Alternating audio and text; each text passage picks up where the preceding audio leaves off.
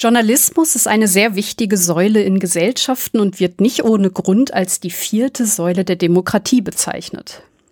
Im Zeiten von Internet, Social Media, TikTok, Instagram steht der Journalismus aber vor einigen Aufgaben und äh, muss den Spagat schaffen zwischen, dass die Journalisten vernünftig bezahlt werden können, aber auf der anderen Seite will man auch gut recherchieren, man will ähm, Fake News widerlegen, aufklären, aber man hat auch das Problem, dass ja die vermeintliche Gratis-Mentalität im Internet einem da so ein bisschen den Strich durch die Rechnung macht.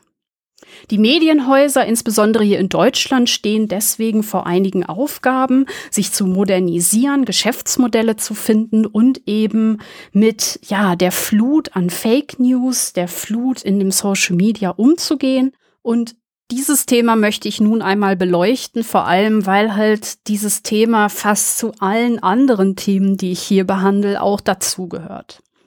Ich habe mir dazu zwei Experten aus dem Medienhaus der Zeit eingeladen und möchte das einmal diskutieren mit den beiden. Ich bin Michi und ich heiße euch herzlich willkommen zum Nachgefragt Podcast. Viel Freude mit der Folge.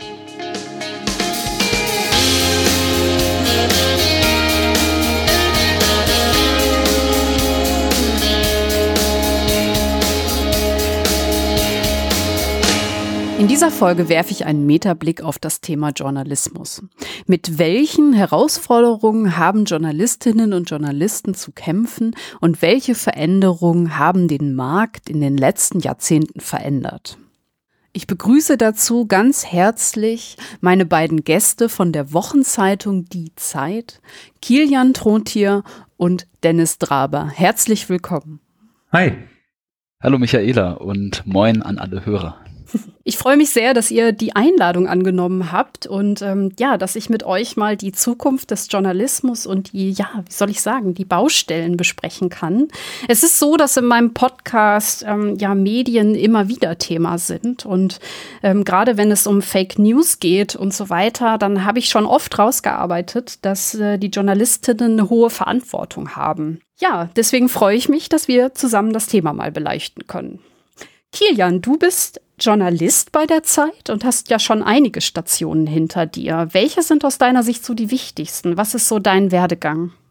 Ich habe angefangen im Feuilleton. Früher hätte man gesagt, möglichst weit weg von den Fakten. Heute ist es natürlich völlig anders. Ähm, und ähm, habe da eine Hospitanz gemacht und bin dann da äh, Redakteur geworden. Das habe ich zwei, drei Jahre lang gemacht und dann habe ich zwei Sachen nacheinander aufgebaut. Erst den Hamburg-Teil, also wir haben Lokaljournalismus gemacht mhm. Äh, und äh, den, äh, also da war ich im Gründungsteam mit, einfacher Redakteur und bin dann Stellvertreter geworden und habe das dann geleitet und da haben wir dann auch was gemacht, was für uns wahrscheinlich interessant werden könnte jetzt heute, dass wir nämlich ähm, nicht, äh, nicht nur rein Print gemacht haben, sondern auch Newsletter und Online, also eine integrierte Redaktion. Äh, und genau dieses Modell habe ich dann auch äh, weitergetragen in eine andere Redaktion, die nennt sich Christ und Welt und da haben wir auch eine Neugründung gemacht, die heißt dann Sinn. Also wir haben äh, versucht, die ganzen Sinnsuchenden, äh, die ja vor allem durch Corona und nach Corona aufgetreten sind oder wo das Thema natürlich viel, viel größer geworden ist, die ähm, die zu berühren und die abzuholen äh, mit unserem Ressort, das bei Zeit Online Sinn heißt und das auch in der Beilage der Zeit Christ und Welt erscheint.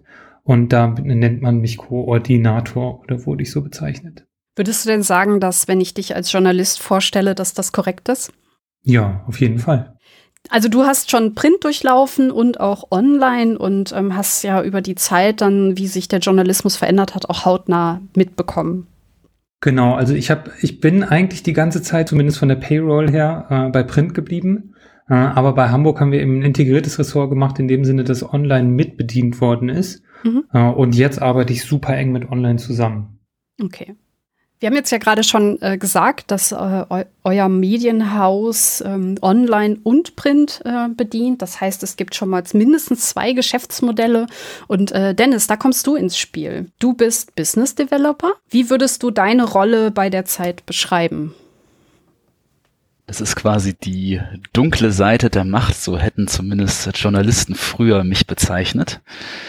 Ich leite das Business Development, bin also im Verlagsmanagement tätig, schreibe keine Artikel, sondern mache mir Gedanken darüber, wie wir neue Geschäftsideen entwickeln und wie wir vor allem auch in Zukunft mit Journalismus Geld verdienen können. Das ist insofern natürlich besonders wichtig, denn einerseits wollen wir unsere Journalistinnen und Journalisten im Haus fair und gut bezahlen. Und auf der anderen Seite ist Journalismus in den Verlagen in der Regel auch ähm, äh, die freie Wirtschaft und wir müssen als Unternehmen auch Geld verdienen und sind leider keine gemeinnützige Organisation, sondern haben auch immer einen gewissen Druck, ein gut laufendes Geschäft zu haben. Schon allein deshalb, um allen Mitarbeitenden hier gute und faire Gehälter zu zahlen und neue Geschäftsideen entwickeln, die Strategie für die Zukunft zu überlegen. Ähm, das heißt jetzt eher so auf die nächsten zwei, drei Jahre gedacht. Ich mache mir jetzt hier keine Gedanken über eine Agenda 2030, aber wir denken schon so über die nächsten zwei, maximal drei Jahre nach, wie sich der Medienmarkt, wie sich die Verlagsbranche entwickelt, was sich für Möglichkeiten eröffnen und wo wir investieren wollen. Das ist meine Aufgabe bei der Zeit. Und mir selbst kommt es sehr zugute, dass ich ähm, während meines BWL-Studiums äh, als Journalist gearbeitet habe für unterschiedliche Publikationen, Print und Online und deshalb auch ähm, die andere Seite, die helle Seite der Macht mhm. ganz gut kenne. Wie würdet ihr beide sagen, greifen denn die helle und die dunkle Seite der Macht äh, zusammen? Kilian, hast du das Gefühl, dass ähm, ja dieses Thema funktioniert unser Geschäftsmodell noch? Ähm, verändert sich das? Ähm, spielt das in deinem Alltag eine Rolle oder kannst du frei recherchieren und ähm, das ist eigentlich nicht, nicht wichtig für dich? Also ich kann super frei recherchieren. Alles, was inhaltlich ist, äh, da gibt es überhaupt gar keine Einschränkungen. Äh, und gleichzeitig äh, habe ich super viel mit äh, der anderen Seite, also mit dem Verlag zu tun. Also zum Beispiel auch mit Dennis habe ich noch in dieser Woche in einem Call gesessen. Äh, das heißt, dass das vollkommen normal, wahrscheinlich muss man sagen, geworden ist, dass ähm, die Journalistinnen und Journalisten auch mit den Kolleginnen und Kollegen aus dem Verlag zu tun haben. Und das ist ja auch super, weil wir einfach ganz viel äh, voneinander lernen, ganz viel Verständnis auch kriegen ja, und wir natürlich auch Sachen machen wollen, äh, journalistische Sachen jetzt, ähm, die in irgendeiner Form im Verlag gesehen werden und wo der Verlag sich dann möglicherweise auch nochmal überlegt, ah, das ist ja eine schöne Serienidee zum Beispiel, äh, da könnten wir uns ja auch vorstellen, was mit, ähm, was mitzumachen in der Vermarktung oder wo, wo drin auch immer. Äh, oder auch äh, jetzt, das haben wir noch nicht gemacht, Dennis, aber äh, es wäre natürlich auch eine Möglichkeit, dass, dass wir zusammen ähm, eine Idee aushacken. Du arbeitest ja auch mit den Journalistinnen und Journalisten zusammen, Dennis. Also das, das finde ich ist, äh, das ist etwas, was total Spaß macht äh, und was auch ähm, was total zeitgemäß ist. Vielleicht an dieser Stelle darf ich direkt einmal ähm, einen Einwurf machen, denn äh, es gibt ja so diese magische Formel der Trennung von Redaktion und Verlag. Also Verlag bedeutet dem kaufmännischen Management. Das ist so ein Stichwort, was auch äh, wichtig ist. Ähm, und es bezeichnet aber insbesondere die Trennung der Redaktion von der Vermarktung. Das heißt, die Sphären vom Anzeigengeschäft und der Redaktion, die dürfen nie vermischt werden. Also es kann nicht angehen, dass ein Anzeigenkunde zu uns kommt und sagt, hey, ich habe hier ähm, ich buche bei euch zehn Anzeigen und dafür schreibt ihr mir bitte dann aber auch eine nette Rezension über mein Produkt. Das gibt es ausdrücklich nicht. Nur damit kein falscher Eindruck entsteht, äh, wenn äh, die Hörerinnen und Hörer jetzt hören, dass Kilian und ich zusammen in einem Call sitzen. Kilian und ich, wir machen uns nicht über Vermarktung äh, Gedanken. Tatsächlich die Vermarktung ist strikt getrennt, also zwischen äh, der Vermarktung und der Redaktion gibt es da keine Absprachen. Es wird nicht gesagt, Mensch, Anzeigenkunde XY, der hat diesen Monat so viel Budget äh, bei uns gebucht, den dürfen wir jetzt bitte, bitte nicht in die Pfanne hauen. Solche Absprachen gibt es ausdrücklich nicht. Aber was wir natürlich machen, ähm, dann auch Kilian und ich in dieser Woche in einem Call, uns Gedanken machen über neue Formate, wie wir Journalismus ähm, in neuen Formaten präsentieren zum Beispiel in neuen Newsletter-Formaten, Podcast-Formaten, Audio-Bewegtbild-Formaten auf der Website, in Social Media, wie wir ein möglichst großes äh, Publikum erreichen, um dann hoffentlich auch neue Abonnentinnen und Abonnenten gewinnen. Und dazu ähm, gibt es einen regen Austausch zwischen dem kaufmännischen Verlag und der Redaktion. Zum Glück, denn nur dann kann es auch gelingen, richtig gute neue Ideen zu entwickeln. Das ist jetzt aber explizit ein Anspruch von eurem Haus. Ähm, ist das verbreitet oder also das ist ja wirklich eine gute Sache, dass man halt sagt, okay, wir trennen das und ähm, wir betrachten auch äh, neue Standbeine aus beiden Sichten. Ähm, das ist ein wichtiger Anspruch, den die Zeit hat. Ähm, würdet ihr sagen, das ist verbreitet? Also sagen wir mal so, dass, so wie wir es bei der Zeit haben und auch bei einigen anderen Verlagen wie dem Spiegel oder der Süddeutschen oder der FAZ oder dem Tagesspiegel vorherrscht, das ist der Optimalfall. Äh, so sollte es eigentlich in jedem Verlag sein.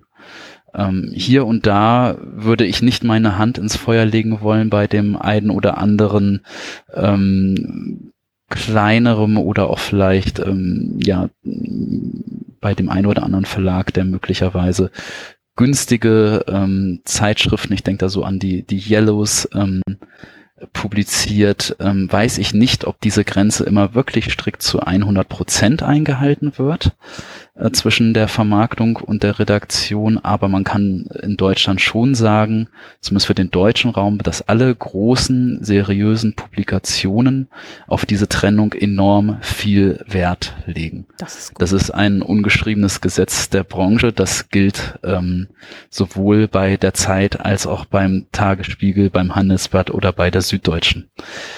Ähm, was den anderen Punkt angeht, wie es ja zudem auch sein sollte, dass ähm, wir als ähm, Verlag über neue Ideen und neue Formate so eng mit der Redaktion im Austausch sind. Das hat uns ja bei der Zeit äh, in den letzten Jahren sehr stark geholfen. Dadurch konnten wir ja auch dieses starke Wachstum erzielen, so dass die Zeit mittlerweile die äh, den größten Abonnentenstamm in ganz Deutschland hat, mhm. in den letzten Jahren aufgebaut hat. Das war bis vor kurzem noch nicht so. Mittlerweile haben wir den größten Abonnentenstamm und ähm, das, glaube ich, haben wir nur geschafft, weil wir uns intensiv ausgetauscht haben, Redaktion und Verlag und da auch keine Berührungsängste und keine falschen Eitelkeiten hatten. Mhm. Jetzt haben wir viel über Vermarktung gesprochen und ähm, da ist ja eine Trennung super, super wichtig. Wie ist das denn, wenn, ähm, Kilian, du jetzt zum Beispiel eine Idee hast, die erstmal kein Geld abwirft? Also einen Artikel, wo man ähm, nicht von vornherein weiß, der generiert Abos oder da wird irgendwie Geld reingespielt. Kannst du solche Sachen frei machen oder ähm, ist das äh, vom äh, ja, Geschäftsmodellblick her dann ein Problem? Nee, unbedingt, unbedingt, unbedingt. Also das äh, ist der entscheidende Punkt und das ist ja auch das, was Dennis gerade als erstes gesagt hat, dass es eine klare Trennung gibt und äh, wir Journalistinnen und Journalisten äh, sind da, also in diesem Laden, den ich sehr gut kenne, weil ich nichts anderes kenne und hier seit elf Jahren angestellt bin, äh, ist das die Grundbedingung, dass wir entscheiden mit unserem journalistischen Gespür, mit dem, wie wir Themen setzen wollen, was wir machen und auch wie wir es machen, wie wir es umsetzen. Da gibt es auch keinerlei Absprachen oder so. Also natürlich intern gibt es Absprachen mit meinem Ressortleiter ja. äh, oder mit anderen Kolleginnen und Kollegen, äh, aber da ist die äh, da ist es ganz klar, dass es eine Aufgabentrennung gibt äh, und das ist unser Job. Und darum kümmern wir uns und da sind wir ja auch total äh, also äh, total fasziniert und begeistert. Äh, und das, das ist das, wofür wir brennen. Das würden wir uns auch nicht wegnehmen lassen. Und deswegen arbeiten wir ja auch bei so einer Marke wie der Zeit. Jetzt ist es ja nicht nur so, dass euch ähm, die Tatsache beeinflusst, dass man irgendwie ähm, Geld machen muss oder dass man halt ähm, Ressourcen schaffen muss, sondern es kommen auch noch andere Dinge von außen, die einen beeinflussen. Also zum Beispiel, man muss aktuell sein, es gibt eine bestimmte Nachrichtenlage, es, ähm, ja, es ist Social Media, wo die ähm, Nachrichten immer schneller durchgedreht werden. Ähm, es gibt ja, die äh, LeserInnen, die äh, bestimmte Kanäle jetzt nicht mehr sehen wollen und ähm, halt eher nach online gehen und so weiter. Äh, welche Einflüsse habt ihr denn noch so in eurem Alltag, die das ähm, journalistische Feld in den letzten Jahren verändert haben? Du hast es ja schon sehr gut abgesteckt. Ich glaube, wir haben eine, also äh, eine, in gewissem Sinne sehr, sehr angenehme Position äh, als Zeit, weil, ähm, weil von uns was anderes erwartet wird. Also natürlich gibt es Kolleginnen und Kollegen hier, die bei Zeit London arbeiten und ganz klar auch äh, auf die Geschwindigkeit setzen und irgendwie gucken, äh, wie, wer die schnellste Push-Nachricht rausgehauen hat und so weiter. Das ist ja überhaupt gar keine Frage. Ähm, ich arbeite aber in so einem Segment, ja, das zumindest vom Ansatz her viel langsamer denkt. Also wenn man über den Sinn des Lebens nachdenkt, dann, dann macht man das halt nicht in Highspeed, sondern dann geht's halt viel eher darum, ja, dass man sich die Zeit nehmen kann zu sinnieren und dass Menschen sich auch die Zeit nehmen, wenn man mit denen spricht. Äh, und, ähm, und diese Gespräche, die dauern teilweise zwei Stunden, drei Stunden. Ich habe auch schon mal vier Stunden bei jemandem auf der Terrasse gesessen. Äh, und das das ist eigentlich der Kern der Arbeit, die jetzt bei mir anfällt, jetzt ganz konkret bei mir. Deswegen äh, ist es eher so was und ich glaube, das ist aber auch was, wofür die Zeit steht und es ist auch was, äh, was wahnsinnig nachgefragt wird, ähm, dass wir versuchen, diesen, dieses ganze Grundrauschen und diesen ganzen Geschwindigkeitswahnsinn, dass wir den beiseite schieben äh, und äh, Ruhe reinbringen und versuchen, tiefgründige Gedanken ähm, zu bekommen, entweder von anderen Leuten zu bekommen oder selber zu denken äh, und in diesem Bereich etwas zu bieten, äh, was vielleicht ähm, durch die Taktung eben vor allem der sozialen Medien äh, eher ein rares Gut ist. Hast du denn das Gefühl, dass danach auch gegiert wird? Also, dass die Leute das selber auch gar nicht mehr wollen, dass alles so schnell drehend ist? Also, das wäre jetzt meine These, die ich im Kopf habe. Hm. Ich glaube, es gibt beides. Also es gibt definitiv äh, das große Verlangen, gerade in, ähm, in wahnsinnig irren Situationen, die wir ja leider in der Welt gerade öfter erleben, oh ja. äh, sehr schnell und sehr gut informiert zu werden. Also das ist glasklar, dass es das gibt und das gibt es bei mir auch. Äh, und gleichzeitig gibt es das Verlangen nach dem anderen. Ich glaube, dass die Mittelstrecke dieses, also jetzt journalistisch gesprochen, mhm. äh, relativ schnell geschriebenen Feature, also Feature bedeutet, dass man dann so mit einer Person vielleicht so einsteigt und dann die aber auch nicht besonders gut porträtiert, sondern dann einfach so sie als Fall fürs Ganze nimmt, dass man damit gar nicht so viel gewinnen kann, sondern dass es eher die beiden äh, die, die beiden Sachen gibt. Also die, dass, dass man wirklich sehr schnell da ist und äh, präzise und klar ähm, formuliert, was man weiß und was man nicht weiß. Und dass man auf der anderen Seite versucht, wirklich eine große Einordnung zu schaffen oder sehr nah dran an Menschen zu kommen und sehr tief in Gedanken. Und diese beiden Perspektiven, die, ähm, die haben uns, glaube ich, auch erfolgreich gemacht oder machen uns gerade erfolgreich. Und meine Aufgabe jetzt ähm, in diesem Sinnbereich, die ich mache, ist eher glasklar das Zweite. Also natürlich können wir auch mal intervenieren, wenn wir, wenn wir irgendwie denken, äh, wir sollten jetzt mal was, weil ähm, dieser ganze Wahnsinn wieder ist mit Israel, über Besonnenheit machen. Äh, dann schreiben wir was über Besonnenheit und dann müssen wir das auch schnell machen. Also wir sind jetzt nicht befreit von ähm, äh, sozusagen vom Timing, vom, vom richtigen Timing für Texte, überhaupt nicht. Aber es gibt äh, einen Bereich, der, ähm, der davon auf eine Art befreit ist, äh, wo es um die ganz tiefen Gedanken äh, und so geht, wo es nicht um Aktualität geht. Wir haben da jetzt im Grunde ja zwei Ebenen. Das ist einmal, das Thema an sich muss zum richtigen Timing kommen. Ähm, dann generiert es zum Beispiel Abos, ist für das Geschäftsmodell gut, ähm, ist aber auch für die Marke, die Zeit gut. Aber dann gibt es den Inhalt und da könnt ihr euch gerade im Haus der Zeit ähm, dann Zeit nehmen zu recherchieren, könnt ähm, Geschwindigkeit rausnehmen und halt eben euren Anspruch geltend machen, eure journalistische Arbeit halt wirklich zeigen. Kann man diese beiden Ebenen so, kann man das so sagen? Ja, wobei das zweite, mh, hm, das stimmt und ist trotzdem gleichzeitig auch ein Vorurteil, also auch äh, natürlich äh, intern äh, ist, ist, ist es auch klar, in dem Sinne, dass man jetzt nicht Zeit rausnimmt. Also das, äh, das eher nicht. Äh, das Entschleunigen ist, glaube ich, keine große Qualität von Journalisten, sondern da geht es dann eher darum ah, zu versuchen, mh. so gründlich wie möglich zu recherchieren, ja. so tief wie möglich auch zu gehen. Oder aber jetzt das, was, also was mir so ein bisschen im Kopf vorschwebt, wir haben ähm, seit Anfang an, seit wir dieses Sinnprojekt machen, seit zwei Jahren, machen wir so große Interviews mit bekannten Menschen über die existenziellen Fragen. Ja. Also über, über Sinn und Tod und Gott und Leben nach dem Tod und solche Dinge. Und ähm, das, da nehmen wir jetzt keine Zeit raus, weil also die Taktung ist natürlich weiterhin gegeben. Aber wenn wir mit der Person da sitzen, dann nimmt die sich die zwei Stunden oder drei Stunden, die sie sich sonst auch nicht nimmt für Interviews und spricht über Dinge, über die sie sonst eigentlich auch in der Öffentlichkeit nicht spricht. Und das, ähm, das ist dieses besondere Setting. Und das mhm. ist eher die Qualität und nicht, ähm, dass wir dann irgendwie äh, die Entschleunigung als Ziel haben, äh, sondern dieser Moment.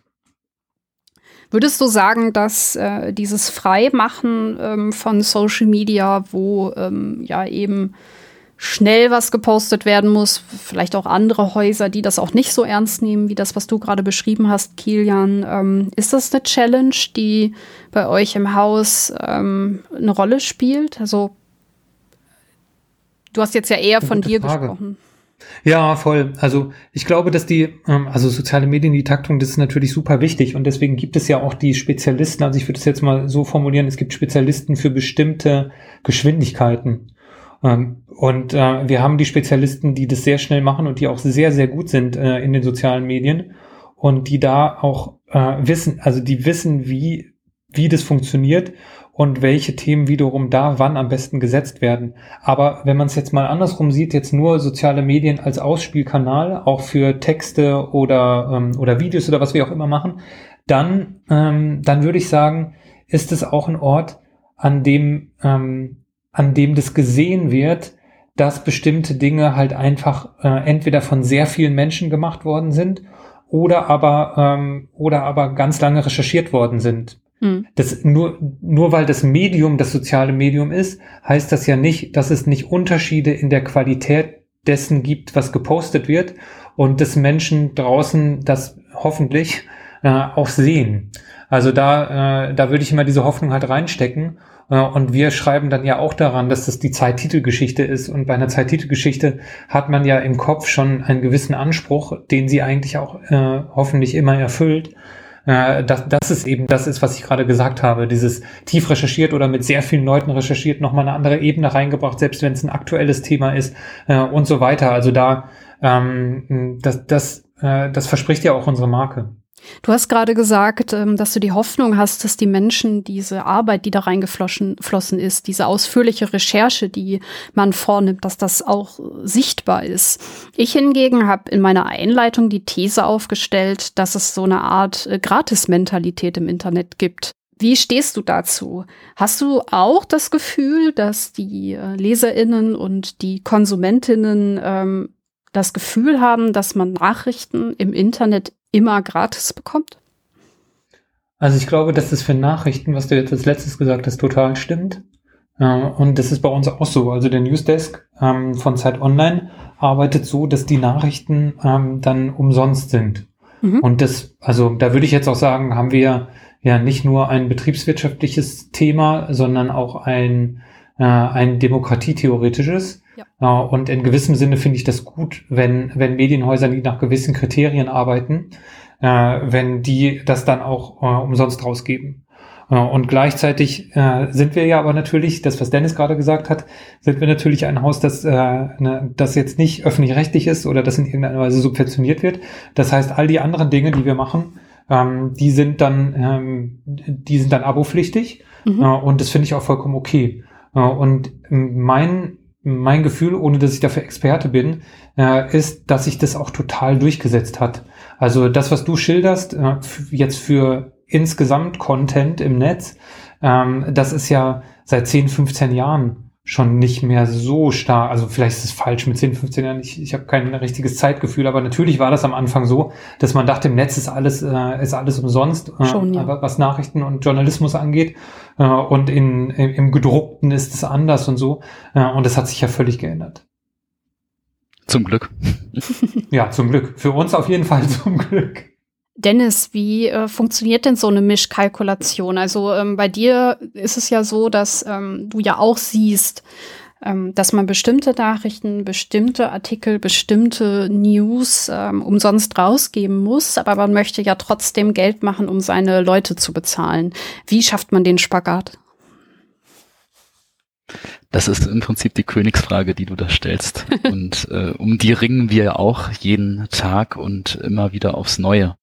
Aber vielleicht noch, äh, wenn ich einmal ganz kurz noch die Gratis-Mentalität aufgreifen darf, denn diese Gerne. Frage ähm, bekomme ich auch so oft gestellt, wenn ich erzähle, was ich so im Job mache, mal abends bei einem Bier irgendwo in Hamburg, äh, wenn ich unterwegs bin mit Freunden, dann sagen die auch manchmal, ja, ihr habt da ja irgendwie, glaube ich, schon ganz coole Artikel, aber Dennis, irgendwie komme ich da immer an die Paywall und kann das nicht lesen und so ein Abo will ich mir ja auch nicht kaufen. Und ich habe selbst lange überlegt, was könnte denn mal eine schlagfertige Antwort darauf sein. Und irgendwann bin ich dann auf diesen Vergleich gekommen mit, äh, mit einer Bäckerei ähm, und, und Brot kaufen. Man geht ja auch letzten Endes nicht zum Bäcker und sagt, so, nur weil Brot Grundnahrungsmittel ist, lieber Bäcker, gib mir jetzt das Brot umsonst, äh, denn ich habe ein Anrecht darauf, weil es ein Grundnahrungsmittel ist. Und so ähnlich finde ich, das ist halt auch mit Journalismus. Also ähm, man vergisst ja schnell, dass hinter den aufwendig recherchierten Artikeln, so wie Kilian sie teilweise ja wochenlang äh, für ein Stück ähm, recherchiert, ähm, dass dort hinter wirklich Arbeit steht und dass dahinter eben auch Menschen stehen, die äh, Anspruch auf eine Entlohnung, auf eine gute haben. Und äh, wir werden halt leider jetzt nicht wie die öffentlich-rechtlichen Medien ähm, subventioniert oder über, über GEZ-Mittel, äh, beziehungsweise GEZ heißt es nicht mehr, ne? es gibt jetzt so einen neuen Rund Rundfunk, Rundfunkbeitrag darüber finanziert und ähm, deshalb ähm, müssen wir natürlich auch schauen, dass wir Geld verdienen. Und das klappt eben tatsächlich immer noch am besten mit ähm, Abo-Modellen, die, das ist mir persönlich aber auch wichtig, möglichst transparent sind. Mhm. Dass man also auch weiß, wenn man ein digitales Abo abschließt, wann man wie viel dafür zahlen muss. Und dass man da jetzt nicht in irgendwelche Abo-Fallen gelockt wird. Aber so Abo-Fallen, das ist längst nicht mehr ein Thema. Also mittlerweile hat jeder Anbieter erkannt, ähm, dass man transparent und userfreundlich, benutzerfreundlich sein muss, um auch dauerhaft ähm, erfolgreich zu sein. Wir können, wenn man so will, eigentlich als Verlage, die Verlage können Netflix und Spotify sehr dankbar sein, weil Netflix und Spotify, das ist zumindest meine persönliche These, ähm, den Menschen beigebracht haben, dass gute Inhalte im digitalen Raum auch Geld kosten und eben nicht gratis zu haben sind. Und davon profitieren wir auch. Das war jetzt nochmal mein kurzer Exkurs Gratis-Mentalität, Michaela. Ich habe leider ein bisschen deine Frage aus den Augen verloren. Sorry. Ich habe nach dem Spagat gefragt, wenn man ähm, etwas gratis rausgeben möchte, wie zum Beispiel Nachrichten, also dass man halt die Leute ähm, auf den neuesten Stand halten möchte, aber trotzdem eben seine Leute bezahlen. Ich finde, du hast das jetzt auch gerade schon ein bisschen ausgeführt. Also das eine ist ein bisschen der Anspruch, den man hat als äh, Medienhaus, ne, dass man sagt, okay, unser Kern sind Nachrichten, die wir veröffentlichen, aber durch bestimmte Standbeine, durch bestimmte Ideen finanzieren wir unsere Journalistinnen fair.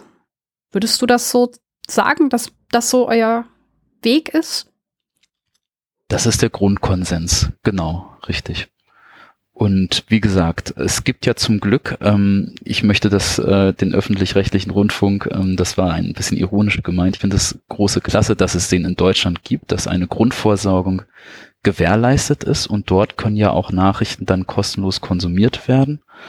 Und weil es eben auch ähm, die Möglichkeit gibt, zum Beispiel über tagesschau.de gewisse Nachrichten und Fakten schnell zu überprüfen, sagen wir dann auch als Verlagshaus, okay, ähm, diese Grundnachrichten, die brauchen wir jetzt gar nicht hinter eine Paywall im digitalen Raum zu stellen, denn die gibt es ja auch an anderer Stelle kostenlos. Ah, also ja. sollten wir sie dann auch kostenlos anbieten.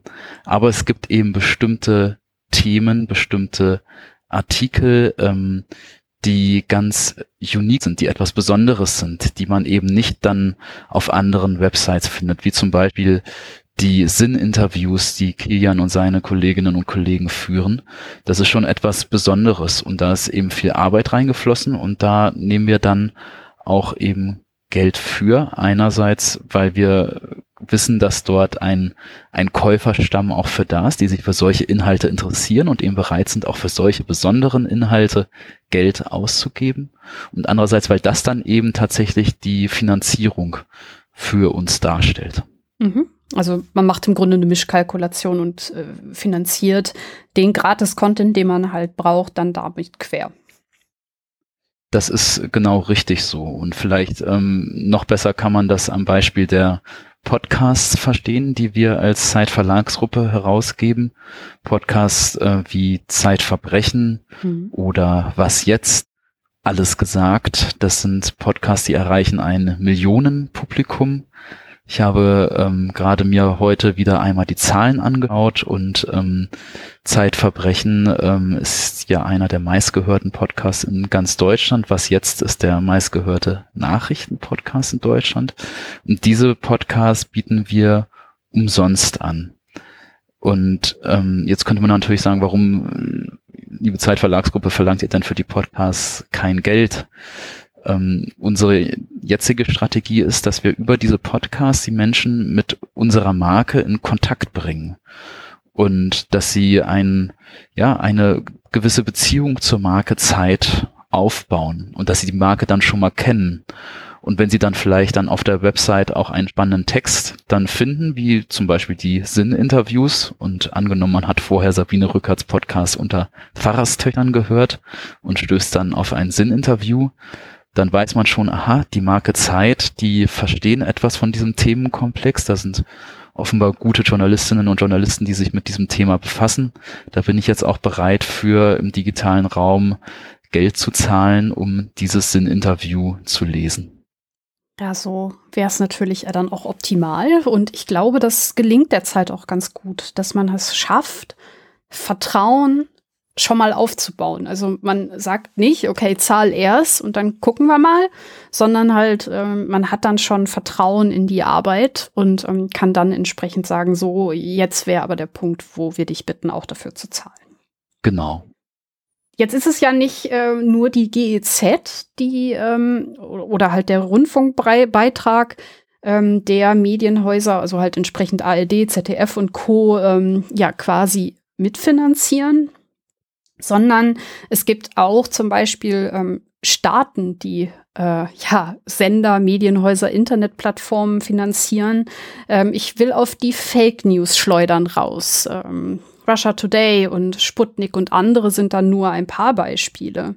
Äh, wenn man jetzt sagt, äh, hier die deutschen Medienhäuser machen bestimmte Artikel zu und sagen, okay, wir möchten, dass gut recherchierte Themen gut bezahlt werden, aber Häuser wie die, die dann Fake News raushauen, die kann jeder anschauen. Äh, wie würdet ihr da denken, ähm, kann man mit, also wie kann man damit umgehen? Ja, das ist noch so eine hochkomplexe Frage. Ich fürchte, es gibt da keine Lösung, sonst hätte man, hätte man sie auch schon ergriffen. Ähm, wir als Verlag, wir können natürlich ähm, nur versuchen, bestmöglich dagegen anzuarbeiten. Und äh, dass Russia Today und Breitbart und wie sie alle heißen, ihre Fake News äh, im Netz spreaden, da können wir halt jetzt leider auch kein, nichts dagegen machen. Wir sind ja keine Regulierungsbehörde und selbst den Regulierungsbehörden äh, fällt es ja schwer, dagegen vorzugehen. Jetzt läuft ja gerade aktuell der Prozess ähm, oder, oder zumindest die Auseinandersetzung zwischen der EU und dem Twitter-Nachfolger X, ob äh, X irgendwie dafür belangt werden kann ähm, im europäischen Raum, dass da jetzt so viele Fake News infolge des Nahostkonflikts, ähm, infolge des Terroranschlags in Israel unterwegs sind ähm, wir als ja dann doch verhältnismäßig kleiner Player äh, im Medienmarkt, wir können natürlich nur unser Bestes geben und mit bestem Journalismus versuchen, dem entgegenzuwirken. Und ähm, ja, letzten Endes bleibt uns gar nichts anderes übrig, als ähm, zu hoffen, dass ähnlich, wenn man es vielleicht mal vergleicht wie mit der äh, Wahl, die gerade in Polen war, dass die Menschen dann irgendwann vernunftgetrieben sich doch ja, eben für die äh, bessere Seite, sozusagen für Donald Tusk und nicht für die Peace entscheiden oder eben übertragen auf den Journalismus, dass sie sich eben für Qualitätsjournalismus entscheiden und äh, nicht für zweifelhafte Newsquellen. Das ist aber auch was, also ich finde, äh, damals, als, äh, als ich in der Schule war, vor über 20 Jahren, äh, da war das so ganz okay, dass wir so ein bisschen auch so Medienkunde gemacht haben. Äh, und äh, war jetzt so aus meiner Perspektive äh, was Gutes, aber äh, nicht das so drängend geschrien hat, so dass das einfach ein ganz, ganz wichtiger Bestandteil äh, an Aufklärung auch ist. Und heute würde ich sagen, ist es das definitiv. Mhm. Äh, wir haben als Zeit auch so ein Zeit für Schule Projekt äh, und ähm, ich finde jetzt gerade auch diese diese ganzen ähm, diese ganzen furchtbaren Dinge, die in Israel und Palästina passieren, äh, die zeigen uns das so krass, ähm, was für eine Wirkung ähm, das entfalten kann, ja, wenn wenn das, was wir als Journalisten als Handwerk bezeichnen, wenn das überhaupt nicht präsent ist in großen Teilen von Bevölkerung, weil äh, wir immer sagen, man muss erstmal gucken, von wem kommt es, wer ist der Absender, äh, wie vertrauenswürdig ist der Absender, gibt es eine zweite Quelle, was gibt es an Beweisen und so weiter. Also das sind ja Dinge, die ja nicht nur Journalisten ähm, irgendwie denken können, sondern auch andere Menschen. Äh, und, ähm, und das ist so wahnsinnig wichtig geworden, ähm, diese, diese Denke auch ein bisschen zu schulen, ähm, deswegen komme ich nochmal zu den Schulen zurück, äh, dass ich das wirklich äh, total zentral finde, weil Dennis natürlich vollkommen recht hat, dass wir jetzt als Medienhaus das nicht äh, machen können, aber es ist schon dieses super langweilige äh, Wort Medienkompetenz.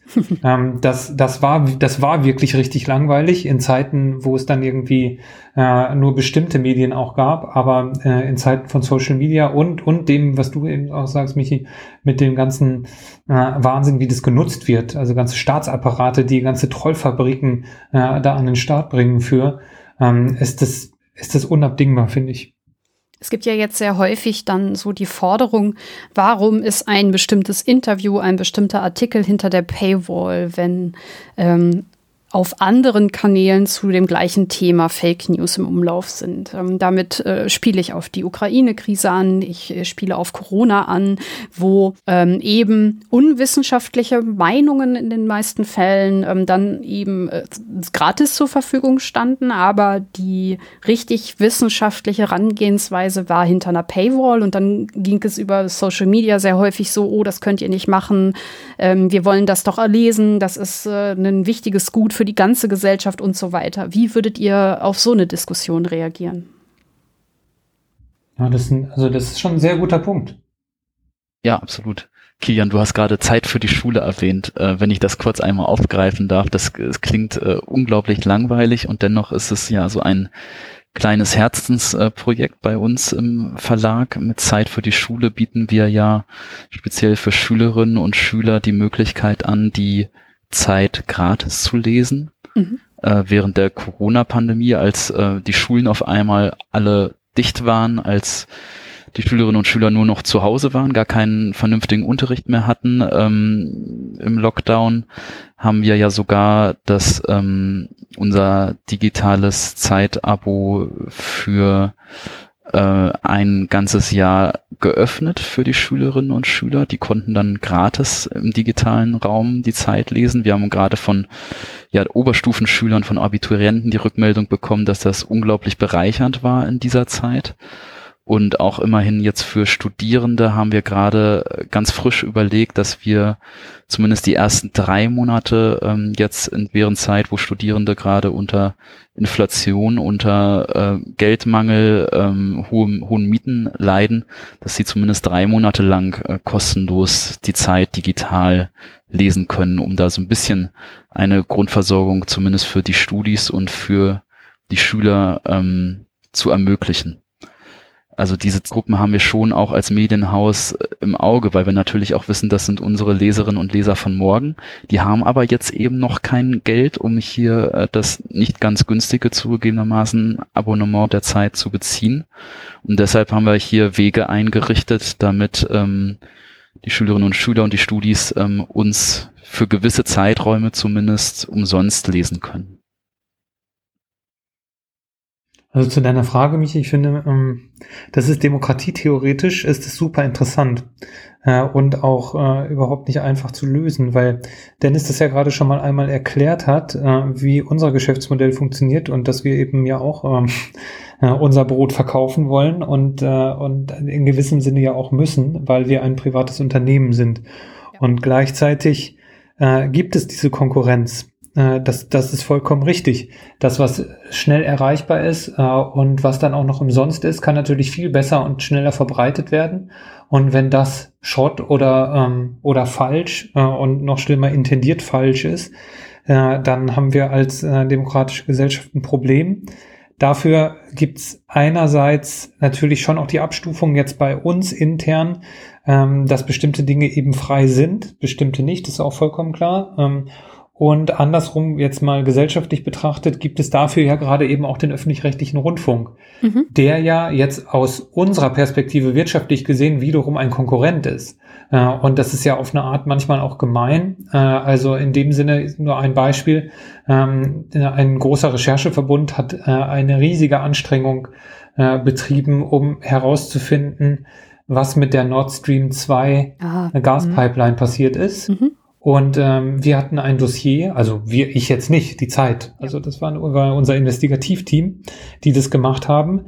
Das war, ähm, dafür musste man ein Abo abschließen, wenn man das lesen wollte. Und gleichzeitig konnte man ähm, auf ard.de äh, oder ZDF, ich weiß nicht mehr genau, auf jeden Fall einer der öffentlich-rechtlichen ähm, Rundfunkanstalten hat auch mitgemacht in diesem Rechercheverbund, konnte man im Prinzip die gleichen Ergebnisse äh, dann freilesen. Ach, schwierig. Äh, mhm. Und das, äh, da, also da bei solchen Dingen sieht man das dann mal, ne? Also wo, wo dann auch die Spannungen drin sind äh, in so einem äh, Gesamtmediensystem.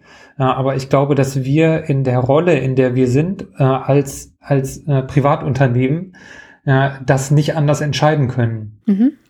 Leider, ja. Denn die Alternative wäre, ähm, das zu tun, was in den Zehnerjahren gemacht wurde. Und das war teilweise, fand ich, schon nicht mehr schön. Ähm, du hast ja als Alternative, als Medienhaus immer, wenn du dich nicht über deine Leser finanzierst, über bezahlte Abonnements, dann musst du dich über Werbung finanzieren.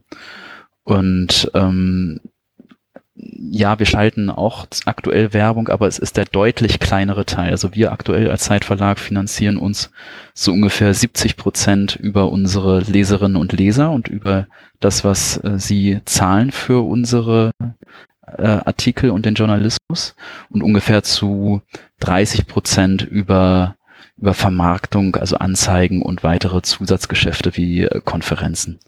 Jetzt könnte man natürlich auch sagen, na gut, ähm, man lässt das mit diesen bezahlten Abos, bietet Journalismus, ähm, hochwertigen Qualitätsjournalismus gratis an für Leserinnen und Leser, damit die dann eben auch nicht äh, vielleicht in der Hoffnung, dass sie nicht äh, bei den Fake News Quellen landen, sondern eben auf hochwertigen Seiten. Aber das hieße dann, dass wir den Weg wählen müssen, uns zu 100 Prozent über Anzeigen zu finanzieren. Und das hat äh, manchmal dann unerwartete Nebenwirkungen. Man hat das, finde ich, so bei jetzt in den zehner Jahren, da denke ich so an BuzzFeed, an mhm. oh ja. Huffington Post und andere, ähm, die haben halt versucht mit unglaublich ähm, ja emotional aufgeladenen Headlines ähm, versucht, Klicks zu generieren. Denn Klicks sind im digitalen Raum die magische äh, Werbewährung. Also je mehr Klicks, je mehr Unique User, äh, je mehr Page Impressions du hast, desto mehr Geld äh, verdienst du mit deinen Online-Anzeigen als Medienunternehmen. Und wie schaffst du möglichst viele Klicks, indem du die Headlines erstmal möglichst drastisch formulierst, in der Hoffnung, dass viele Leute raufgehen auf diese Seite, um dadurch dann wiederum äh, deine, äh, die, die Werbepartner glücklich machen und dann schalten die weiter Anzeigen. Und das ist sozusagen, äh, wäre quasi die, der Plan B, aber ich mag diesen Plan B gar nicht. Also ich finde ihn, äh, finde ihn, äh, wenn man ihn zu Ende denkt, äh, diese Spirale, die dadurch entstehen könnte, äh, fürchterlich, weil man dann im Prinzip als Medienhaus, auch als Journalist Journalist immer auf der Jagd nach der äh, emotionaleren äh, und, und aufgeladeneren Titelzeile ist und dadurch aber dann auch eine Nachrichtenschieflage schnell entstehen kann, weil man dann ähm, einerseits ja emotionaler sein muss und auch schneller sein muss und drastischer formulieren muss und dann halt die Sachverhalte gar nicht mehr unbedingt ähm, ähm, differenziert sind, sondern eben kippen in die eine oder andere Richtung. Also das wäre dann die Konsequenz, wenn man versucht, äh, sich als Medienhaus zu 100 Prozent über Werbung und Anzeigen, insbesondere im digitalen Raum auch zu finanzieren und eben nicht über Abos, ähm, dann, dann kann auch äh, der, der Qualitätsjournalismus schnell abkippen und dann ist plötzlich gar nicht mehr so viel Qualität beim Journalismus da. Es gibt also, merkt man vielleicht nicht den Königsweg. Würde ich auch sagen. Da sind wir nämlich wieder bei dem Problem von eben. Also halt eine misleading Überschrift, ähm, populistische Thesen und so weiter. Da sind wir wieder bei Fake News schleudern und so weiter. Also jetzt mal ein bisschen vereinfacht gesagt. Und ähm, das will man ja nicht. Das heißt, man ist angewiesen darauf, dass äh, die Leserinnen und Leser erkennen, ähm, ja, wie wichtig es ist, ähm, unabhängigen äh, Journalismus zu bezahlen. Was würdet ihr denn sagen? Kann man ähm, diese ganzen äh, Veränderungen, die es gibt online, sowas wie Social Media, ähm, sowas wie andere ähm, ja, Plattformen und so weiter, kann man das nutzen für sich? Äh, kann man daraus auch Standbeine generieren? Kann man die Mechanismen, die es da gibt, ähm, auch quasi äh, positiv drehen? Also für die journalistische Berichterstattung und vor allem für die journalistische Recherche natürlich total. Also beim Recherchieren äh, führt da ja überhaupt nichts dran vorbei an den sozialen Medien.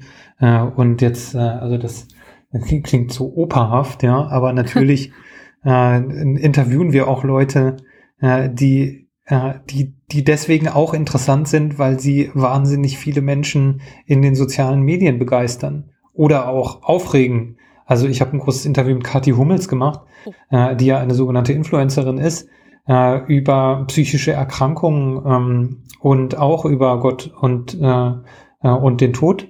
Und das, äh, das war total spannend. Äh, also das heißt, die Menschen oder jetzt mal anders gesprochen, sozusagen soziologisch gesprochen, die Figuren, die in den sozialen Medien und durch die sozialen Medien groß werden, ähm, die sind für uns auf jeden Fall definitiv auch äh, Berichterstattungsgegenstand. Dennis, was würdest du sagen? Kann man Social Media nutzen, um sein Geschäftsmodell zu verfeinern? In gewisser Weise ja, aber man kann nicht direkt als, zumindest als Medienhaus, als Verlag Geld verdienen.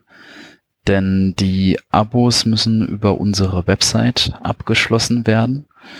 Und ähm, man kann Social Media äh, heutzutage, insbesondere Instagram, Instagram hat da Facebook mittlerweile abgelöst, natürlich dafür nutzen, um eine Grundbekanntheit auch bei den ja, Konsumentinnen und Konsumenten herzustellen. Dass die Marke Zeit in unserem Fall auch da dann schon bekannt ist und äh, man mitbekommt äh, als User, okay, die Marke Zeit, die machen da irgendwie ganz durchaus differenzierte, hintergründige Instagram-Posts. Vielleicht hole ich mir dann doch mal ein bezahltes Abo für das gesamte Angebot. Unmittelbar Geld verdienen jedoch ähm, tun wir auf den Plattformen nicht. Das unterscheidet uns dann auch zum Beispiel von ähm, Kilian, du hast gerade die Influencer erwähnt, die sogenannten, die dann äh, Produkte ähm, äh, bewerben auf Social Media direkt. Dieses Geschäft, ähm, diesen Geschäftszweig haben wir nicht. Den ähm, können wir da nicht wirklich seriös verfolgen, weil bei diesen Produktbewerbungen durch das Influencer-Marketing eben ganz stark die Trennung von Redaktion und Vermarktung verwischt. Das ist das, was wir gerade ganz am Anfang äh, der Folge einmal hatten. Ähm, man müsste ja immer äh, dann einen Redakteur äh, mit diesem Produkt ähm, quasi ja hinstellen und präsentieren. Und ich weiß nicht, Kilian, ob du jetzt Lust hättest für äh, ein äh, Shampoo oder Care-Betten ähm, im Instagram-Feed dann aufzutauchen. Ich schätze mal eher nicht. Und deshalb deshalb können wir das natürlich ähm, nicht gewährleisten, weil dann natürlich auch die, die Unabhängigkeit der gezeigten äh, Redaktionsmitarbeitenden in Frage steht. Ähm, wenn dann dann Kilian mit äh, einer bestimmten Shampoo-Marke im Instagram-Feed auftaucht, ähm, stellt sich natürlich schon die Frage, okay, wie angenommen diese Shampoo-Marke hätte einen großen Skandal, hm, vielleicht berichtet die Zeit ja dann doch wohlwollender, nur weil es diesen Werbedeal mit Kilian gibt. Also da geraten wir dann schnell so an eine Grenze, wo wir ins, ins Verwischen der Geschäftsinteressen kommen. Also unterm Strich Social Media für eine Grundbekanntheit enorm wichtig, unerlässlich, aber auch leider, ähm, was nicht mehr so gut funktioniert wie früher noch bei Facebook, dass man bei Instagram, dem mittlerweile wichtigsten sozialen Medium, hingeleitet wird zur Website, in dem Fall zu Zeit.de oder eben zu Spiegel.de, Süddeutsche.de. Ähm, das Rausverlinken funktioniert bei LinkedIn äh, nur sehr schwierig und äh, die User gehen auch kaum raus, wenn sie in ihrem Instagram-Feed sind. Bei Facebook war das früher anders, wenn ihr euch erinnert. Ähm, Michi Kilian, frü ja, früher Facebook fühlt sich schon so lange her an. Da hat man dann auf äh, Artikel geklickt und schwupps war man irgendwie auf der anderen Website. Ähm, und das ist bei Instagram kaum noch gebräuchlich, also allerhöchstens mal in den Stories, aber das machen auch sehr wenige Leute, dass sie dann tatsächlich aktiv auf Links klicken und rausgehen. Also mit Instagram unmittelbar Geld zu verdienen, ähm, ist äußerst schwierig, aber eben indirekt ist es unerlässlich für uns als Verlagshaus und für die Bekanntheit der Marke. Habe ich dich jetzt richtig verstanden, dass ähm, das Arbeiten auf Social Media hin zu gut recherchierten Artikeln, also sprich als Einfallstor, ähm, nicht so gut funktioniert? Es, es funktioniert nicht so unmittelbar. Also okay. wie gesagt, Instagram ist ähm, tatsächlich ja der wichtigste ähm, der wichtigste Kanal mittlerweile bei den sozialen Medien, weil wir dort von äh, jüngeren, neuen Zielgruppen bis hin mittlerweile auch zu Erwachsenen im reiferen Alter die breite äh, Bevölkerungsschicht erreichen. Facebook wie, mittlerweile ist im Altersschnitt äh, sehr alt. TikTok ist sehr jung, mhm. ähm, Twitter X verliert äh, an Bedeutung und äh, wird äh, zunehmend zweifelhafter. Ähm, deshalb ist, sind die Augen schon immer sehr auf Instagram gerichtet. Mhm. Und ähm, wir können natürlich wunderbare ähm, kleine Videos auf Instagram posten, wir können Bilder machen mit äh, kleinen Stories, aber eben der Link dann raus auf die Website zeit.de das fällt sehr schwer. Denn äh, Instagram ist, da geht da ganz geschickt vor. Ja. Instagram selbst hat natürlich auch ein Interesse daran, dass die ähm, Insta-User möglichst viel Zeit verbringen auf der Insta-Plattform als solcher.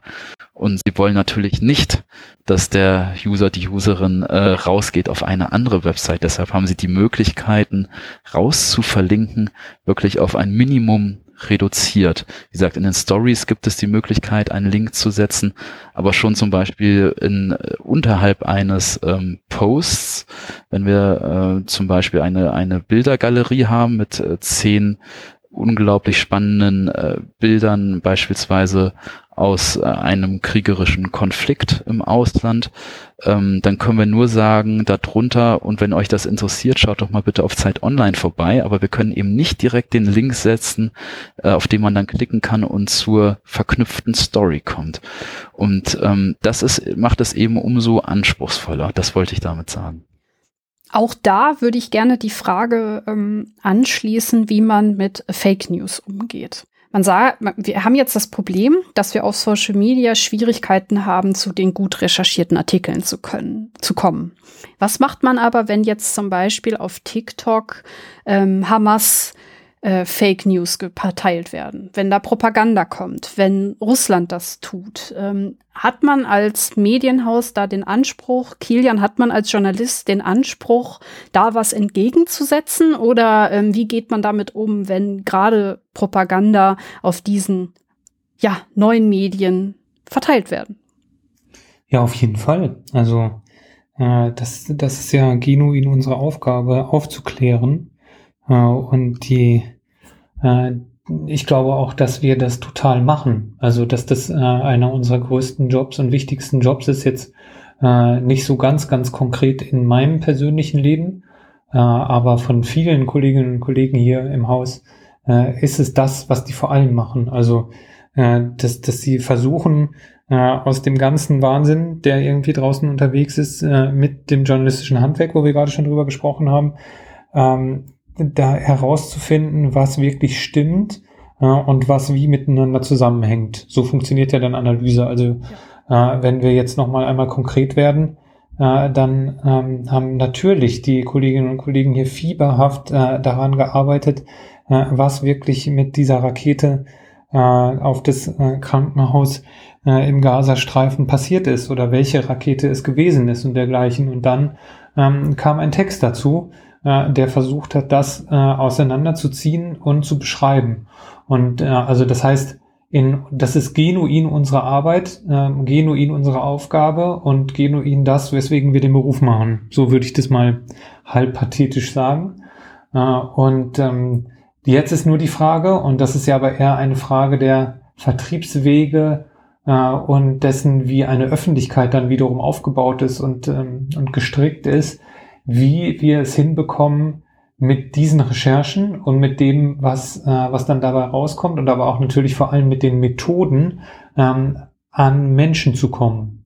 Das, das ist natürlich die große Frage, die sich daran anschließt, äh, wo wo es, glaube ich, gar nicht so einfach ist für jeden Einzelnen, der das dann recherchiert, das zu machen. Also natürlich haben die dann gewisse soziale Medienkanäle und so weiter, wo sie dann auch Leute erreichen, aber das hat ja nicht dann die große Wucht. Also das ist, glaube ich, was, was ähm, jetzt gerade auch nochmal verschärft durch, ähm, durch die Kriege, auch durch diese, diese weltpolitischen ja, Rivalitäten, wenn man es nett sagt, ähm, äh, die da auftauchen oder aufgetaucht sind, sei, äh, vor allem seit, ähm, seit Russland die Ukraine überfallen hat.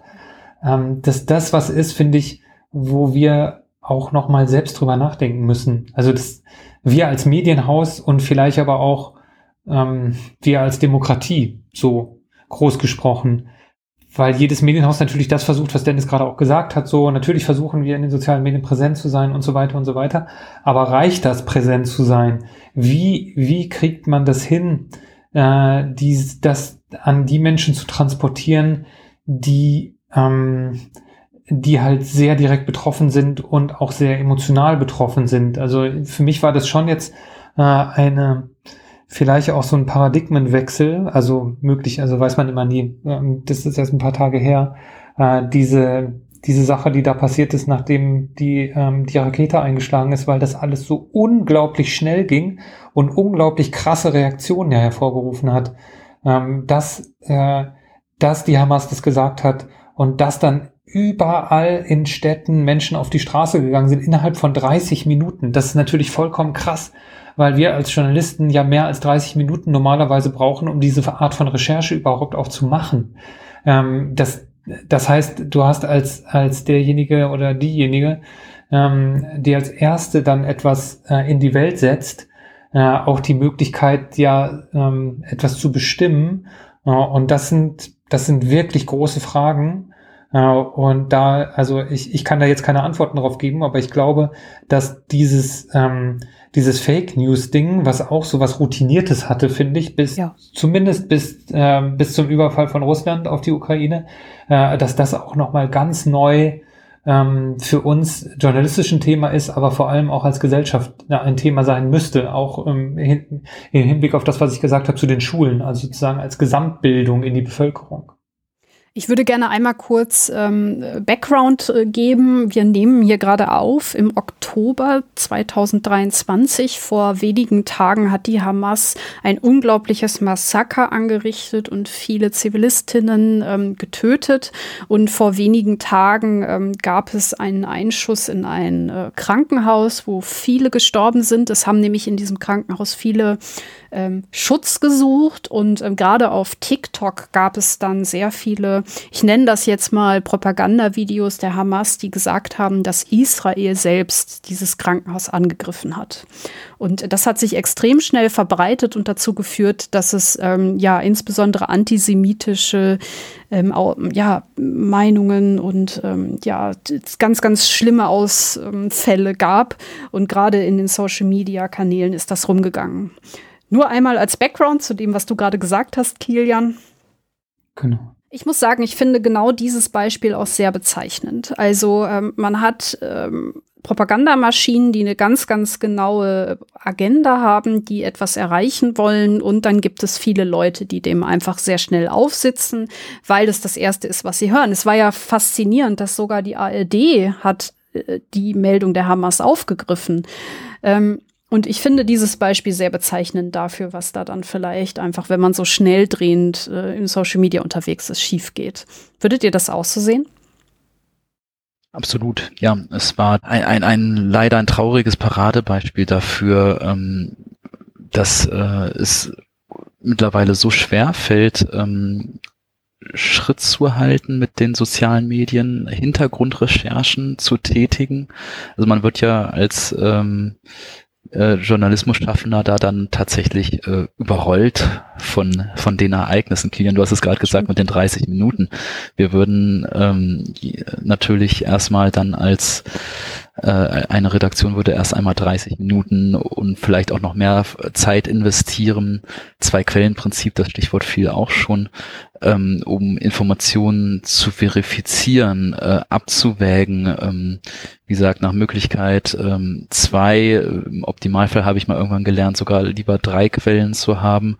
Und ähm, das, wenn dann natürlich durch ein Ereignis ausgelöst, dann wiederum ein Folgeereignis entsteht, in dem Fall dann ein Folgeereignis die Demonstrationen überall und dadurch dann vielleicht wieder eine weitere Kettenreaktion ausgelöst wird, ähm, ist das eine unglaubliche Herausforderung, insbesondere eben für ähm, Medienhäuser wie unseres. Ähm, wir sind ja, es ist ja nicht so, dass wir Tausende und Abertausende Journalistinnen und Journalisten haben. Wir haben ähm, Print, äh, Online und äh, bei unseren Zeitschriften knapp äh, 500 Journalistinnen und Journalisten. Insgesamt arbeiten 1300 Mitarbeitende bei der Zeit. Also wir sind im Prinzip ein großer Mittelständler ähm, mhm. Und wir haben jetzt kein äh, riesiges Netzwerk wie zum Beispiel die öffentlich-rechtlichen. Und selbst da, Michaela, du sagtest es gerade, ähm, ist dann der Druck eben so groß, dass es dann vielleicht auch mal eine äh, nicht verifizierte Meldung irgendwie ähm, auf die Plattformen schafft. So, das heißt, wir haben jetzt sogar schon auch ein Beispiel gefunden, wo ganz, ganz viele Dinge, über die wir jetzt in dieser Sendung gesprochen haben, zusammenkommen. Wir haben sehr, sehr viele Dinge rausgearbeitet, die man als ähm, Journalistin im Moment ähm, angucken muss, die ähm, als ja, Challenge gerade da sind. Es ist zum Beispiel der Druck der Schnelligkeit, es sind die Mechanismen des Social Media, es ist ja, die größer werdenden äh, Fake News schleudern, die zum Teil auch staatlich bezahlt werden, also sprich einen Wettbewerbsvorteil haben. Und auf der anderen Seite gibt es diesen Anspruch, gut zu recherchieren, ein bisschen, ähm, wie soll man sagen, äh, nicht Zeit rauszunehmen, Kilian, du hast es gesagt, sondern halt, dass man einfach gründlich ist. Und ähm, dass man dann aber auch möchte, dass man finanziert wird durch die äh, Leserinnen und Leser, um Unabhängigkeit zu, äh, zu bewahren. Und ähm, diese ganz vielen Dinge sind im Moment die Challenges. Und ähm, ja, da muss man irgendwie gucken, wie man das in der Gesellschaft unter einen Hut bekommt und als Medienhaus die vierte Säule der Demokratie wird und bleibt und eben ähm, die Leute gut informiert, ohne zu vergessen, dass man sich auch selber irgendwie finanzieren muss und seine Miete zahlen muss. Habe ich eure, aus eurer Sicht jetzt irgendeine Challenge vergessen? Ähm, müssen wir noch irgendwas ergänzen? Nee, das passt. Aber ähm, vielleicht kann man auch sagen, dass es auch wahnsinnig viel Freude macht. Das glaube ich. Ich finde es immer total super, wenn man so Zusammenhänge versteht, wenn man ähm, auch noch mal sagen kann, okay, also so ist etwas gekommen, ähm, das ist jetzt Quellenarbeit, das ist gründliche Quellenarbeit. Ich können, kann jetzt zum Beispiel eine Fake News widerlegen. Das ist sehr befriedigend, oder? Auf jeden Fall. Und es ist ja auch, also äh, es wird, äh, also die, diese Form von Arbeit wird ja äh, auf jeden Fall nicht unwichtiger, sagen wir so. Ich würde sagen, es ist mit einer der wichtigsten.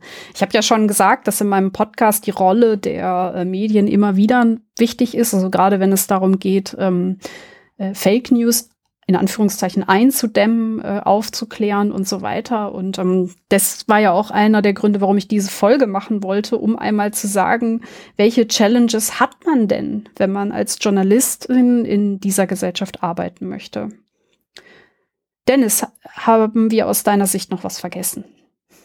Vielleicht nur den Punkt, dass auch ähm, Journalistinnen und Journalisten, Redaktionsmitglieder Verlagsmitarbeiter auch nur Menschen sind und Fehler machen. Ah. Und ähm, dass wir da auch immer wieder betonen müssen, dass wir keine Maschinen sind, sondern eben auch nur Menschen aus Fleisch und Blut. Und ähm, Fehler können passieren, den besten können Fehler passieren. Im Editorial zur ähm, Ausgabe äh, der 77 ähm, äh, Jahre Zeitung, also zur Jubiläumsausgabe der Zeit, mhm. hatte Giovanni Di Lorenzo, der Zeit-Chefredakteur, auch ähm, selbst eingeräumt, dass er auch schon einige Fehler gemacht hat, die ihn nicht schmücken. Ähm, zum Beispiel, indem er einmal ein äh, Buch mit äh, Karl Theodor zu Gutenberg veröffentlicht hatte, was vielleicht äh, die kritische Distanz zu Gutenberg damals ähm, vermissen hat lassen. Und auch solche Fehler können passieren. Und ähm, deshalb ist es eben wichtig, dass äh, ein konstruktives Feedback eben herrscht zwischen äh, Lesern und Journalisten, aber dass eben auch verziehen wird, wenn vielleicht mal ausnahmsweise etwas nicht perfekt ist. Und das ist nochmal so ein bisschen Social Media, vielleicht nochmal ein Brückenschlag. Äh, ich war neulich gerade bei der TikTok-Redaktion, ähm, ähm, habe ich mal eine kleine Hospitanz gemacht bei mhm. Zeit Online. Ähm, das ist eine kleine Redaktion, hauptberuflich äh, Social Media, die das bei uns betreuen. Die laden sich aber eben gerne Expertinnen und Experten ein aus den unterschiedlichen Ressorts, aus Politik, Wirtschaft, Feuilleton. Und ähm, ich fand es äh, ein Insight ein bisschen erschreckend. Ähm, und zwar haben die hauptberuflichen TikTok-Redakteure ähm, gesagt, dass sie den externen Experten, also zum Beispiel den Politikredakteur, darum dann bitten, dass er nach einem Beitrag nicht die Kommentare durchliest, um da eben nicht mit zu viel Hass und Spam möglicherweise konfrontiert zu werden. Und das hat mich sehr erschrocken, dass man also quasi sogar schon den eigenen Leuten ähm, als Ratschlag mit an die Hand geben muss, bitte äh, lest euch nicht äh, das Feedback der Leser oder in dem Fall der TikTok-User durch, ähm, weil das äh, möglicherweise mental eine ganz schwierige Sache dann für euch wird. Das hat mich irgendwie nachhaltig ein bisschen betroffen gemacht. Und äh, deshalb vielleicht jetzt auch gerade nochmal so mein Schlussplädoyer dafür zu werben, äh, auch wenn wir Qualitätsjournalismus äh, machen und dafür täglich unser Bestes geben in den Redaktionen, aber eben auch im Verlag, das zu unterstützen. Ähm, wir sind eben auch nur Menschen und ähm, man muss äh, auch Fehler dann verzeihen. Was allerdings nicht heißt, dass wir kein konstruktives Feedback wollen. Im Gegenteil, ähm, konstruktives Feedback, Debatte zur Sache, der, der, der sachliche Streit, das ist ja etwas, von dem unsere Demokratie und damit auch die Medien leben. Also das ist eben auch ein schmaler Grad, aber das äh, dürfen wir nicht verlernen, diesen äh, diesen Streit, diesen konstruktiven, sachlichen Streit auf der inhaltlichen Ebene. Ähm, und dennoch muss es eben respektvoll bleiben. Und das ist so mein, ähm, waren noch so die letzten Gedanken, die mir jetzt gerade zum Thema Social Media, Fake News durch den Kopf gingen, äh, dass wir äh, nach Möglichkeit alle versuchen sollten, auch alle Hörerinnen und Hörer, die jetzt gerade vielleicht noch in diesem Moment zuhören in den letzten Minuten der Folge, ähm, und wir alle einfach versuchen, diesen diese konstruktive, inhaltlich geprägte Streitkultur ähm, ja zu, zu leben und uns da aber eben auch nicht kleinkriegen lassen von äußeren Faktoren wie den äh, TikTok-Hate-Kommentaren. Und ja, wenn dieser konstruktive Streit weiterlebt, wenn Leserinnen und Leser Lust darauf haben, diesen konstruktiven Streit und die konstruktive inhaltliche Debatte zu erleben, dann ähm, ja, ist, glaube ich, die, die Zukunft für Qualitätsjournalismus äh, weiterhin vorhanden. Das hast du extrem toll gesagt und ähm, dem kann man eigentlich fast nichts mehr hinzufügen. Also du hast auf jeden Fall noch eine Challenge ähm, gerade genannt, äh, nämlich diesen Hass und ähm, die zum Teil extrem aufgeladene Debattenkultur, die eigentlich ähm, wenig konstruktiv ist. Und ähm, ich muss ja sagen, für mich ist äh, der Journalismus dieses äh, ja, Journalismus ist genau dieser sachliche Streit. Und ähm, ich finde das für eine Gesellschaft unglaublich wichtig, dass wir uns ähm, streiten, dass wir diskutieren können. Ähm, und es ist irgendwie für mich eben genau diese Säule der Demokratie. Also sprich, diese Werte sollten wir nicht verlieren und ähm, diese Werte sind wichtig, dass wir sie weiter leben und ja, mit den Mitteln, die wir haben, dann dementsprechend auch finanzieren und fördern. In diesem Sinne ähm, bedanke ich mich, dass ihr das für mich einmal aufgedröselt habt und ähm, dass die Hörerinnen und Hörer ähm, euch da einmal folgen durften in einem hoffentlich sachlichen Streit, in einer sehr, sehr interessanten Diskussion. Ähm, es freut mich wirklich sehr, dass ihr euch die Zeit genommen habt. Danke, Kilian. Danke, Dennis. Selbstverständlich. Danke sehr. Vielen Dank für die Einladung. Hat großen Spaß gemacht. Danke. Ja, dann bleibt mir eigentlich nur noch die Sendung damit zu beenden, dass ich meine Worte nochmal an euch richte, liebe HörerInnen. Solltet ihr noch Fragen haben, sollten wir Aspekte vergessen oder bestimmte Punkte unterschlagen haben oder ähm, ja, vielleicht habt ihr auch einfach eine Meinung zu dem Thema, was wir heute besprochen haben, dann könnt ihr euch gerne an mich wenden. Auf meiner Seite unter der Sendung gibt es einen Kommentarbereich. Und ich verspreche euch, dass wir da darauf achten, den Streit sachlich zu halten, eine gute Fehlerkultur herrscht und ähm, ja, ich werde Hass und andere Dinge, die in diese Richtung gehen, unterbinden. Im Gegenteil, ich freue mich, wenn Leute konstruktiv dort sich melden und ja, sich an dem Thema beteiligen wollen. Sollte euch die Sendung insgesamt gefallen haben, freue ich mich natürlich wie immer über Bewertungen ähm, und eben auf allen möglichen Portalen ein Follow, wo ich eben vertreten bin. In diesem Sinne bedanke ich mich bei euch fürs Zuhören und sage Tschüss, bis zum nächsten Mal.